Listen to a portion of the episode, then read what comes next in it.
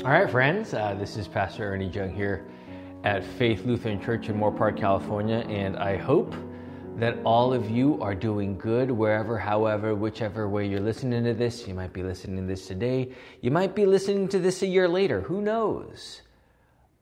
But the word of the Lord is always the same, so that's the beauty of it. So I hope you enjoy this study. Genesis chapter 2, verses 18 to 25. Uh, God's good order. Order is good, given to us by our Lord. Let us pray. Dearly Father, we thank you for this day. We thank you for your very word. Lord, we know that you have given to us uh, your good word uh, to lead us, to guide us, uh, to live according to your name. Lord, bless us as we, in this faith, humbly submit uh, to your very word. We thank you, O Lord, for this day and for the bountiful blessings that you continue to bestow on each and every one of us. We pray this in the name of the Father, and of the Son, and of the Holy Spirit. Amen. All right. What are we talking about today? Again, this is Pastor Ernie Jung here at Faith Lutheran Church, and uh, programming note, please join us on Sunday, uh, 8 a.m., for our live service there on YouTube Live, and uh, may that also go well with you uh, this Sunday, we are uh, speaking of uh, Hebrews chapter 3 in our sermon uh, pertaining to confidence. Confidence? Anyways, so join us for that. That'll be good. But in light of that, uh, why don't we um, proceed with confidence with God's word today in Genesis chapter 2, 18 to 25. Now, what is happening here? G, uh, Jesus uh, the Father, Son, Holy Spirit. Here, the Lord does what? He commands them not to eat from the tree of the knowledge of good and evil. I mean, that is a good command.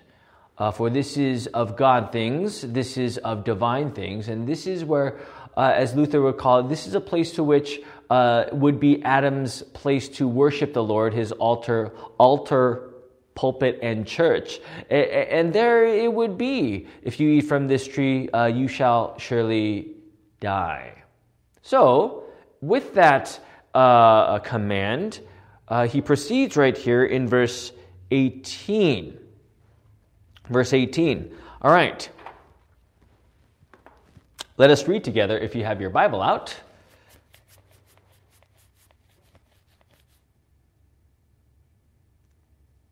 Genesis 2, verse 18. Let's begin. Then the Lord God said, It is not good that the man should be alone. I will make him a helper fit for him. All right. So then the Lord God said, It is not good that man shall be alone, right? It's not good. It is not good that, that man needs a helper that is keyword fit for him, right? Again, what is the title of our series today? God's good order. What is fit for man? Are, is it animals? Is it another creature? What, what is fit for man? And uh, again, uh, even furthermore, is God knows what is good for man. Man was not consulted right, on his thoughts about companionship. It wasn't uh, um, Adam who was saying uh, at that very moment, uh, Come on, Lord, uh, give me a companion. No, God knew by his design that he needed a helper. From the Ish to the Isha, uh, man needed the helper. Man needed particularly woman. This is God's gracious design in so many different ways in a sense of companionship, but also be fruitful and multiply biologically. This is how procreation would, uh, would exist, uh, is through man and woman, right? Uh, very important that we see it, especially in this day and age where, again, uh, gender, sexuality, uh, always, always an interesting conversation uh, with uh, with the world, uh, with the flesh, and with man. Anyways, so similarly to the birds of the air and the fish living in water, Again, all these things like fish in the water, birds of the air, uh, man needs uh, something else to be complete, and that is uh, a woman. Not only fit for him, but also for the increase in humanity. It's interesting because when we speak of life and procreation, the, the interesting thing is, is that this is God's design. This is how uh, God created man. This is how the world would increase in number by that being fruitful and multiply, as our first parents, first parents were called to do, and that's what they did, right? Uh, but at the end of the day, even after the fall, it is this, even after the fall in Genesis chapter 3, it is through birth, the incarnation, again, conceived by the Holy Spirit, born of the Virgin Mary, that life would come into this world, begotten of the Father, uh, begotten, not made, again, Jesus, conceived by the Holy Spirit, would come to this world to give life to all the world.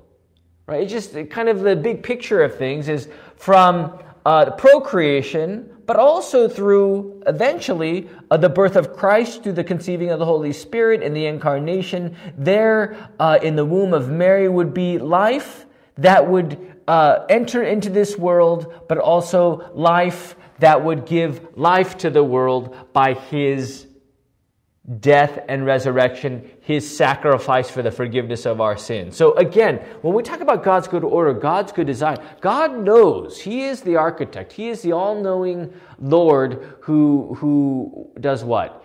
Uh, who who very well knows uh, how everything is to be right? So he is definitely here showing us clearly that this is what is good for man, and at the end of the day, this is what is good for humanity, and this is what would come in the life of Christ, conceived by the Holy Spirit. Again, very important, right? Uh, Jesus was not created by man, right? But rather, uh, Jesus was begotten of the Father, uh, sent from the Father, uh, conceived by the Holy Spirit, born in the virgin birth, uh, to give life as he entered life uh, to the world, right? Okay, so this is, um, this is again God's, God's work. This is God's knowing beforehand what is good for man, right? Again, points to who is the actor, who is the doer, and as recipients of that, who we thank for all that we have.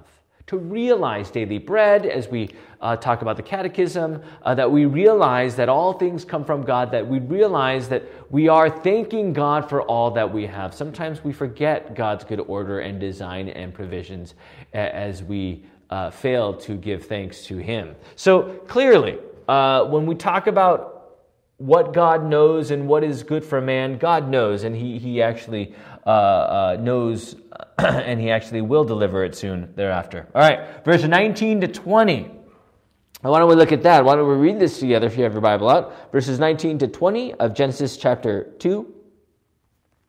Now, out of the ground, the Lord God had formed every beast of the field and every bird of the heavens, and brought them to the man to see what he would call them. And whatever the man called every living creature, that was its name. So again, uh, God is bringing these animals to man. Now, this is very Im- interesting, right? Uh, to see that Adam, in his in his pre-fall wisdom, pre-fall mental uh, process, uh, intellect capacity, could actually name animals.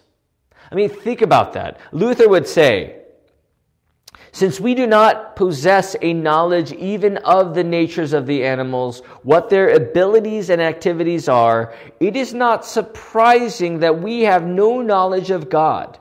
There was a different light in Adam who, as soon as he viewed an animal, came into possession of a knowledge of its entire nature and abilities, and moreover, a far better one than we can acquire even when we devote an entire life to research into these things. Right? So again, you know, when we talk about Adam's light, before the fall. He had the possession, uh, the entire uh, ability to see the nature of these animals and to classify and to name them. Again, in this day and age, uh, we see what, what is the world trying to do? Trying to figure out how this world was created. And, and scientists are trying their best to figure out by their human capacity, whether it's evolution, whether it's uh, all these other theories uh, uh, of how this world was made. Again, we very well know that God created all things, that He made this world. And there, Adam was doing what? He was classifying them. That's how pristine his intellect and mind was. This is a, a, a glimpse of what this pre fall humanity was all about. Right? God brought him the animals and he named them.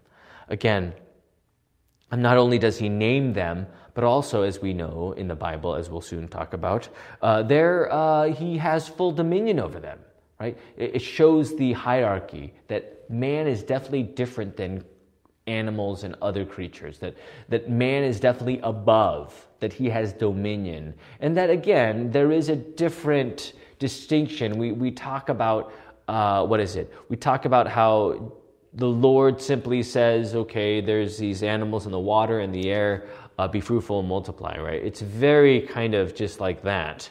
but for man and woman, this is a very different thing. They're, as we'll soon see in the later verses of our study today, uh, that there is a bigger picture. There is man and woman. There is marriage. There is uh, this call. So again, uh, as we see this picture, Adam, humanity, exercises their authority over animals.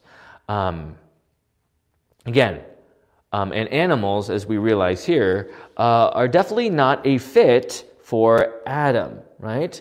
Again, verse 20, but for Adam there was not a found there was not found a helper fit for him. Right?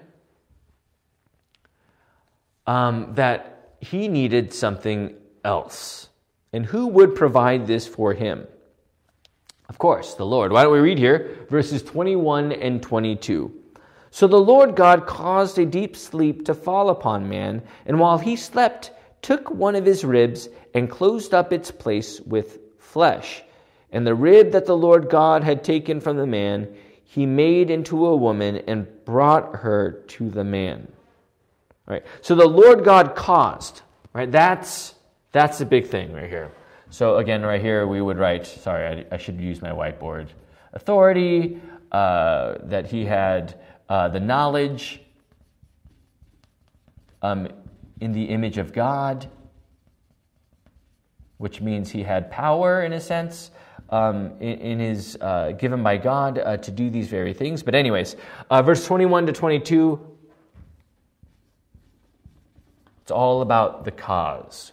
Who caused this? God caused a deep sleep to fall upon man, and while he slept, took one of his ribs. Right?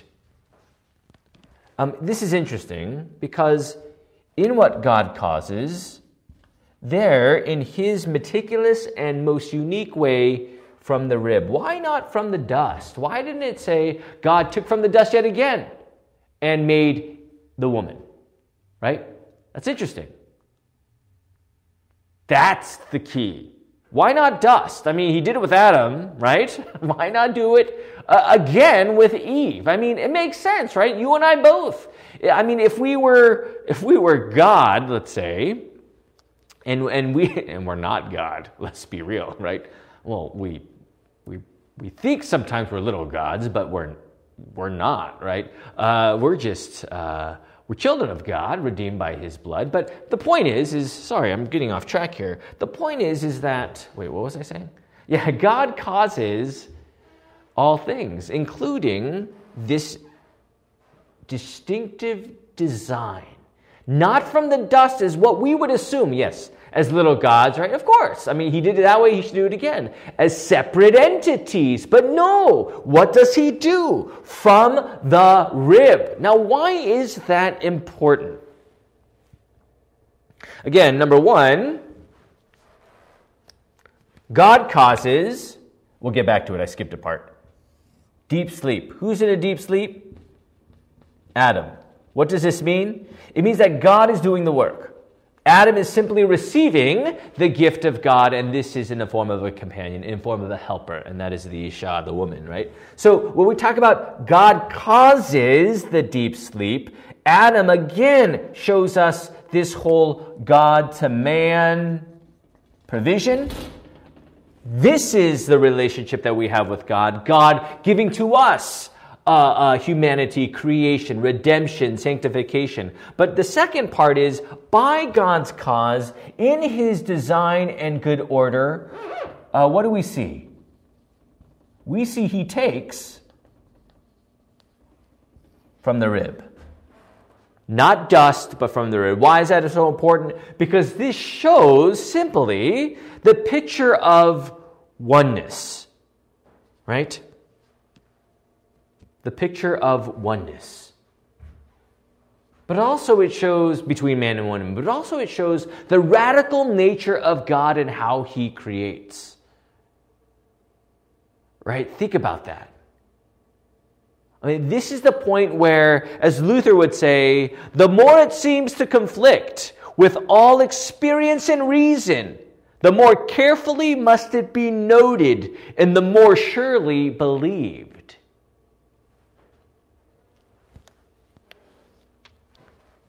I mean, human nature, human wisdom says what? This can't be from the rib? I mean, that's not, that, that can't be. I mean, you know, how can that be? But here we rest upon God's word, and there he creates from the dust of Adam. Um, Adam was born, um, from the dust, Adam was born, from the rib, Eve was born. And there we see this whole picture of Adam, Eve, and life. Right? And that life consists of oneness, communion. Right? The picture of marriage. Again, marriage is something that I think a lot of people, you know, it's a, it's a, it's a different picture we have in this post fall day and age, right? Um, and, well, why don't we just continue here and we'll talk about it? Because Adam gives a great word here. Um, yes. Uh, he says right here in verse 23 Then the man said, This at last is bone of my bones and flesh of my flesh. She shall be called woman because she was taken out of man. You know, I you remember Al Bundy, right? Uh, married with children uh, on, on Channel 11. I remember uh, that TV show. And, and marriage is por- portrayed uh, in such a very burdensome way, right? Uh, marriage is always portrayed in a very adversarial way. Uh, marriage was all was portrayed as one of angst, as even one of regret. Um, even this day and age, um, whether it's back then and now, we, we see all these reality TV shows, all these TV shows that portray marriage in, in, in such a different way, whether it's simply of lust, uh, simply of conditions, uh, simply of all these different ways we view marriage. Uh, but God gives us the good, good order of marriage, and that is uh, uh, Matthew 19 6. What God has uh, put together or joined together, let not man separate. Because the picture of marriage, according to God's design, is of oneness. When we see our spouse, we are seeing ourselves in a sense. Remember, what does it say in Ephesians 5? Why don't we turn there real quick? And this is another picture of that, uh, of this out of rib, bone to bone, flesh to flesh. And here we see another picture of marriage in Ephesians 5. And here we see pertaining to husbands loving their wives. Um, verse 28 of Ephesians chapter 5. In the same way, husbands should love their wives as their own bodies. He who loves his wife loves himself, for no one ever hated his own flesh, but nourishes and cherishes it just as Christ does the church. So, in the same way, husbands should love their wives as their own bodies because they are of the same oneness. From the rib, bone to bone, flesh to flesh. Out of the man came the woman, and there they are one. This is the picture of God's good order in marriage. It is under God, under His name, under His provision, as God joins together man and woman, and there in that oneness, they uh, they are uh, to love and serve. Again, sixth commandment: uh, do not commit adultery, uh, but rather uh, it is in this call that we uh, love and serve husband and wife, but it is in that oneness where we see the picture of what God's, God has ordered in the gift of marriage. Very important to uh, apply this to your own marriage, let's say if you're married, or if you're in this, uh, uh, or if you're in the premarital process of, of looking forward to marriage, to see this is God's gift to you right? The world will portray marriage in so many different ways. Um, and it's easy to get lost in them. Or it's easy to catch on and say, oh, yeah, that's marriage too. It's all about me. It's all about uh, two people trying to figure it out. No, this is all about this oneness under God's word in his good order. And there, who is trying to tear that apart? Of course, the world, the devil, and the flesh.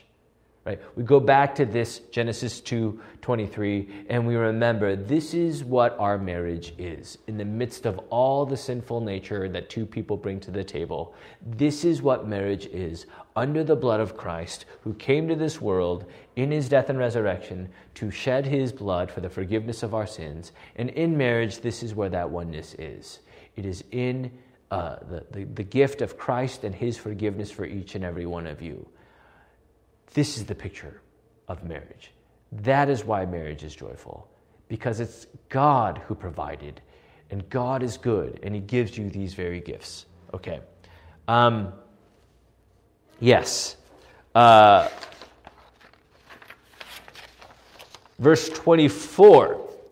Again, this is another uh, uh, good topic here in verse 24. Why don't we read it? Therefore, a man shall leave his father and his mother and hold fast to his wife, and they shall become one flesh. Okay, so he, number one, pick, Adam, uh, he, he gives us that picture of that oneness. But now, in that oneness, what does it look like? First, number one, what do you do? You leave father and mother. That means you go from one nest to another, right? Doesn't mean that you desert your parents. It means simply that you are leaving one household and with your spouse, with your wife, there you are in.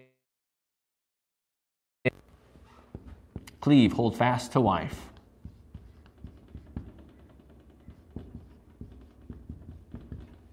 Three. You are one flesh. This is the order, right? Now, very important when we talk about uh, God's gift of order, right? Our sinful nature loves what?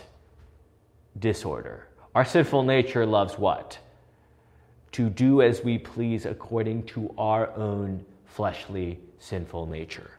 And sometimes we take this out of order. Sometimes we fail to never leave father and mother in a sense where our parents, our in laws, have their hand somehow in the marriage of their children. And we know how complicated uh, that can be. It's not so in my case, but I know I've heard many stories, right, uh, of how that can be very complicated when the in laws are still kind of controlling or dictating their children's marriage. It's, it's a very complicated thing. I won't go any further, but you know what I'm talking about in some way, shape, or form. Um, but here we see hold fast to life. So sometimes, you know, when we talk about premarital, uh, uh, especially in the premarital uh, area of life, uh, you know, living together before marriage, cohabitating is a very kind of common thing now, right? Uh, living apart. Uh, it seems, according to this world, as something that is archaic, something that is old fashioned, something that just no one does anymore. But again, when we start disordering God's order, what happens? We become God. Our relationship becomes not what God has given to us, but rather what we think our relationship is. If we are uh, uh, partaking, let's say, in uh, premarital um, uh, sexual relation a lot of you know as we as we see this happening uh, many times the relationship becomes about the physical the relationship becomes about the flesh and soon enough the relationship is built upon that very flesh and when a relationship is built upon flesh you and i very well know that if that's the case that's definitely a very challenging and at risk of further complication in the sense of if this is what we're built upon, the flesh, um, then um, when things go awry, what do we do? Right? Again, see, that's the subtlety that that I think we fail to see in a sense of what our relationships are built upon. And here, when we talk about built upon God and His Word, there we proceed, and there we go in this order, knowing that yes, we are to leave our father and mother, yes, we are to be married, yes, we are to be of one flesh, and that is uh, to enjoy the gift that God has given to us, uh, um, not only in um, our own um, sexuality, but also, or in a sexual activity, but also in um, being fruitful and multiply, uh, for having children, um, this is this is all the order. Okay, this is the order. Simply uh, put, like God gives Adam um, and Eve order in the garden, and when they fall to disorder, we know that sin comes in the world. But also, we see what happens in their marriage. That they're starting to blame each other, that they're starting to point fingers, and we see what sin brings to the table, right? So, again, you know, when we talk about the order of marriage, it's not simply this is a old fashioned or this is something that, well, uh, we the world used to do long time ago, or this biblical order of marriage is is way out of uh, have has long since gone since our culture has continued uh, to go in this way. No, this is the order to which because this is where God gives us that good order. Remember that, right? And when this is the case, as you continue.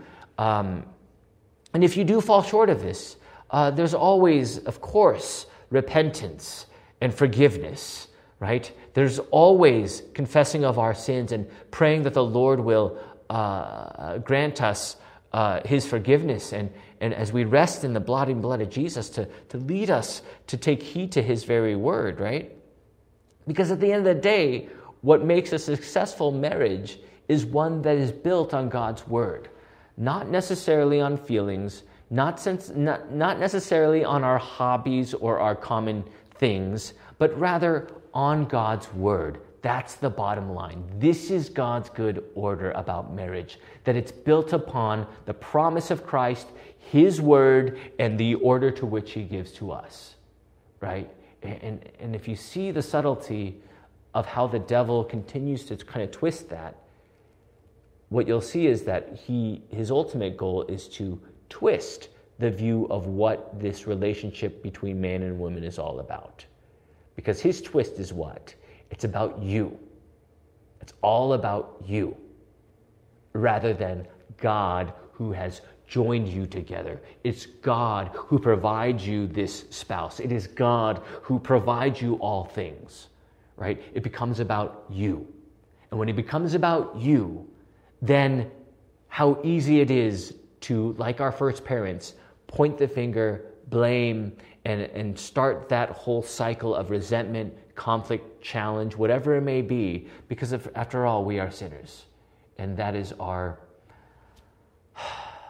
yeah, that's kind of our inclination at times in life, especially in the closest relationship in marriage. So remember, think about this. And, and, and, and for those who aren't married yet, you know, as the world is saying all these things, go back to Scripture. What does it say? Right, right here, right? Um, for those who are married, uh, let's say I'm just kind of spinning the wheels in marriage. Go back and, and look at this Scripture and say, what is our relationship all about? Because our human eyes always gravitate to self, right? When in fact, when we read Scripture, that's right. This is who God placed in my life to love and serve and to care for, right? According to His word, according to His order, because we live under His name, right? Help us, O oh Lord, to live according to your word, right? Anyways, okay. Verse 25, as we conclude today. And the man and his wife were both naked and were not ashamed. Now, what is this picture? You know, nakedness is what? In our society, we always cover up. Uh, nakedness is one of vulnerability. Uh, nakedness is one of uh, embarrassment or hu- humiliation, right? Uh, no one, uh, uh, yeah, nakedness is, is definitely the opposite of what Adam and Eve had. That their nakedness was, before the fall, one of great innocence. There was no humili- humiliation, there was no embarrassment, but this is what they were. They were not, uh, they were not shameful, but this is what God had given them, and they were joyful in their innocence.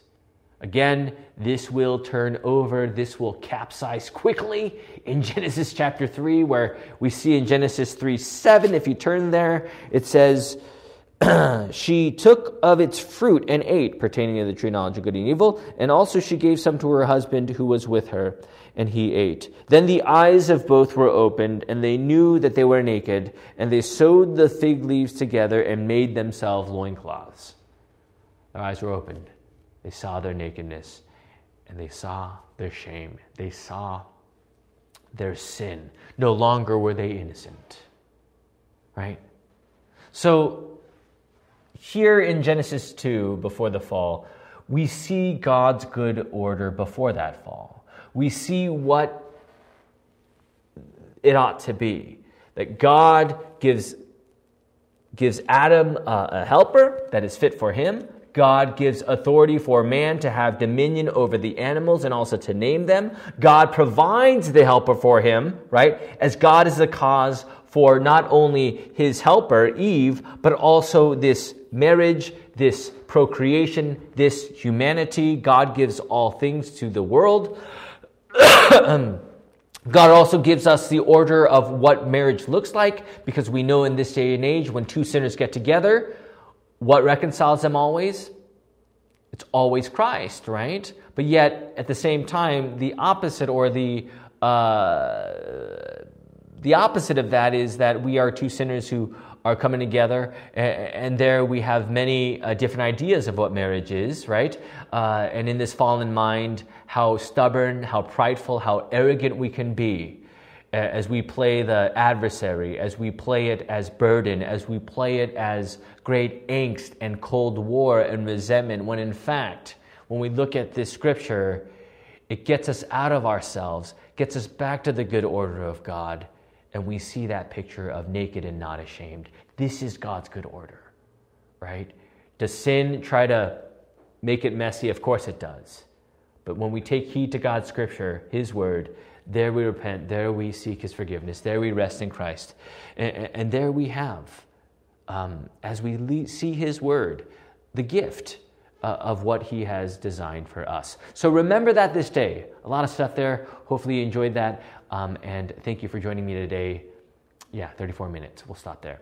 All right. Until next time, we'll see you next Friday for Genesis chapter 3. Let us pray. Dear Heavenly Father, we thank you for this day. We thank you for all that you give uh, from creation to, uh, to man and woman to marriage uh, to, uh, to the gift and the joy of what you have brought together. Lord, bless our households. Lead us, O Lord, in this word of faith. And Lord, through all things, grant us the joy, knowing full well that you have designed and that your order is good. Grant us faith to follow your word and to be led by your spirit. Lord, thank you for this day. Thank you for your word. We pray this in the name of the Father and of the Son and of the Holy Spirit. Amen. All right, friends, thank you for joining me today on this Friday, Genesis 2 18 to 25. Please, if you've missed any of it, go back, replay it, and study it because God's good design, wow, what a wonder it is. Enjoy this day. Love you all, praying for you all. And remember, you are forgiven of all your sins through Christ Jesus alone. Amen to that. Until next time, have a wonderful day. God bless you. Adios and goodbye. Thanks for listening to this Bible study presentation from Faith Lutheran Church in Moorpark, California. For more information, visit us on the web at faithmoorpark.com.